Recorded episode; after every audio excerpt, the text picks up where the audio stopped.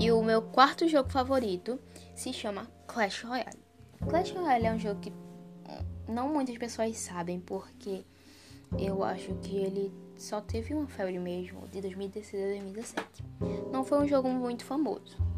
Ele foi produzido pela Supercell, já tinha outros jogos antes, no mesmo estilo do Clash Royale, e ele foi lançado no começo de 2016, em janeiro, mas foi apenas para alguns países.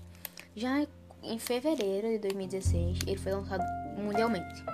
E eu acho que um dos países que mais jogou Clash Royale foi o Brasil. Todo mundo jogava Clash Royale em 2016.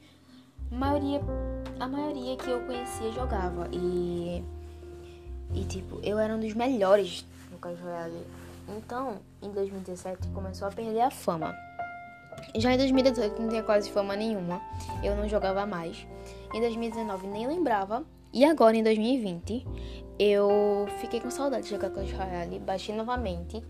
E pra mim tá super legal. Eu gosto muito. Dá muito para passar o tempo. Eu acho que deveria sim voltar todo mundo a jogar Clash Royale. Eu acho que é um jogo muito bom, com design muito soft, muito bonito. E com muitas opções. É tão fácil, tem muitas opções, mas ainda assim é fácil de jogar. Uma criança consegue jogar Clash Royale e é livre para todos os públicos. Eu acho que deveria ter muito mais reconhecimento.